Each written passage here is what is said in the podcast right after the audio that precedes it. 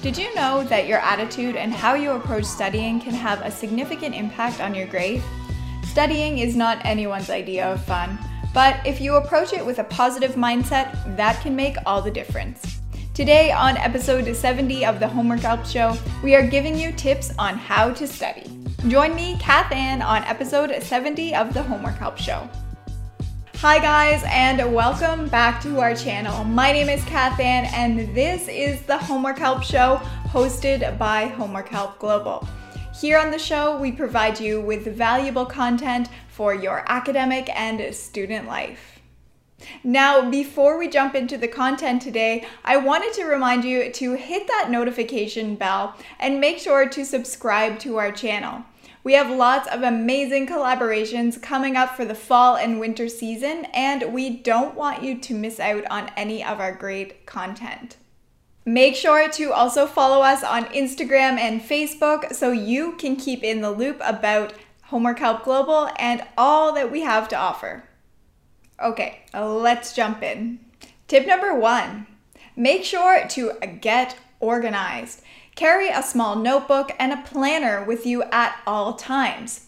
Enter tests, assignments, events, projects right into your planner as soon as they are assigned or as soon as you learn about them. Keeping organized will give you a heads up when it comes to studying. Tip number two create a study environment that you enjoy. Now, I've mentioned this in a few of our other videos, but let me talk about it again because I think it is really important.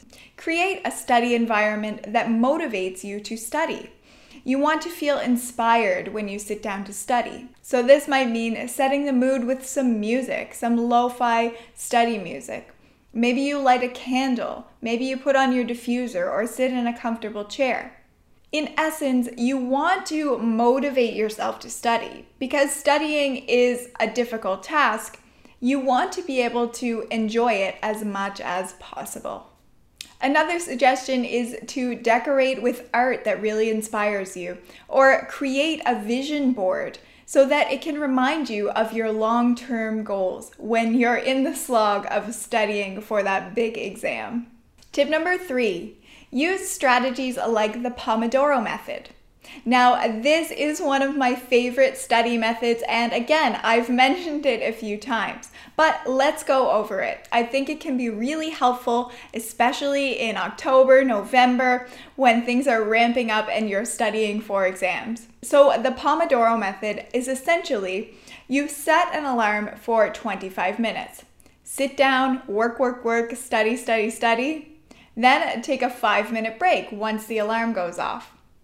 After your five minute break, reset your alarm for another 25 minutes, and so on until you have completed one hour of study.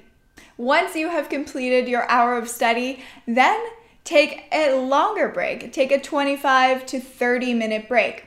Get up, walk around, do some yoga, have a snack. Once you've completed your long break, go right back in and complete your 25 minutes again.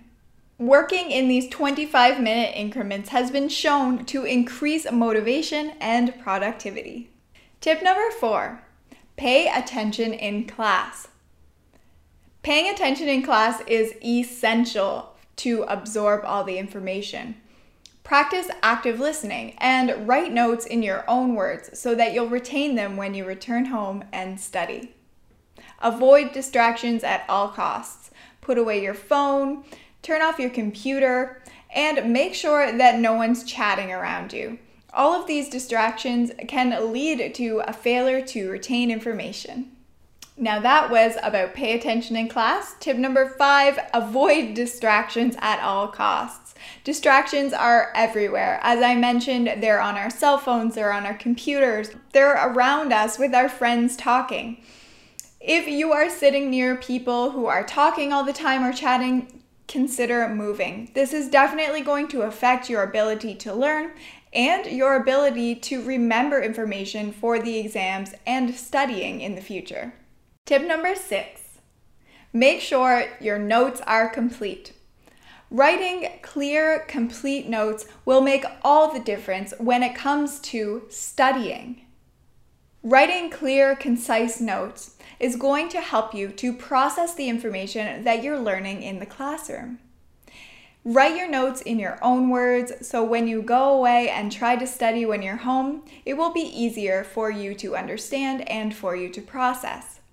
If you do miss a class or you have an appointment, make sure that you connect with a teacher or another student so that they can help you to fill out your notes and let you know of anything that you missed. Writing clear, concise notes and having a specific area for them will make all the difference when it comes to study time. Tip number seven make use of practice exams. You know those tests at the end of a textbook or the chapter of a textbook? Have you ever done them? Well, those are there for a reason. Those are there to help you understand how much you know, and how much more you need to study. Make use of those practice exams. Although those practice exams might not be exactly what your teacher will be asking you on the test, it will give you a good sense of what you already know and what more you have to study. It is a great prep for your future exam. Tip number eight have a notebook there beside you while you are studying.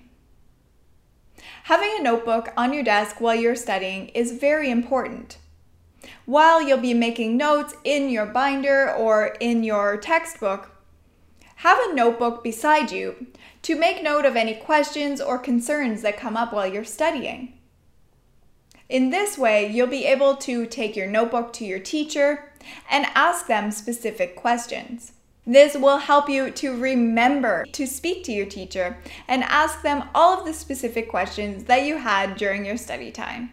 Tip number nine raise your hand and ask a question if you have one.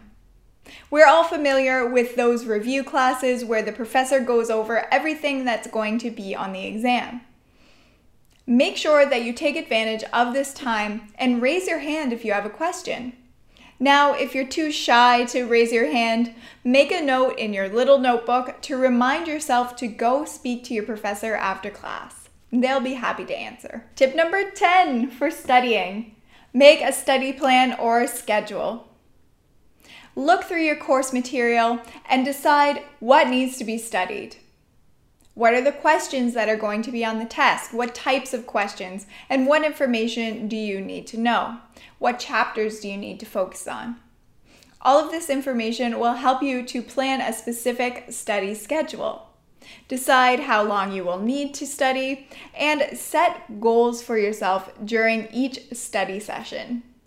This will help to keep your studying organized and on track so you'll be prepared for that next exam. Okay, so that's it for me this week, guys. I hope this episode was of benefit. As always, if you have any questions, hit us up on our social media platforms using the hashtag AskHHG. Share your comments with us on YouTube, Facebook, Twitter, or Instagram. Find us by searching Homework Help Global. Good luck on those exams.